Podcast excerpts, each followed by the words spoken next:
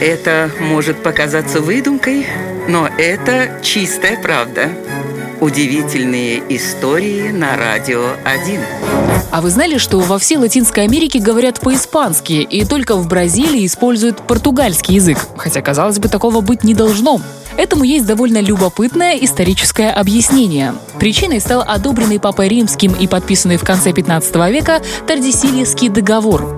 Согласно этому документу, весь мир поделили на две части, и для этого на карте просто нарисовали линию. Все, что лежало слева от линии, отошло к Испании, а все, что справа, к Португалии.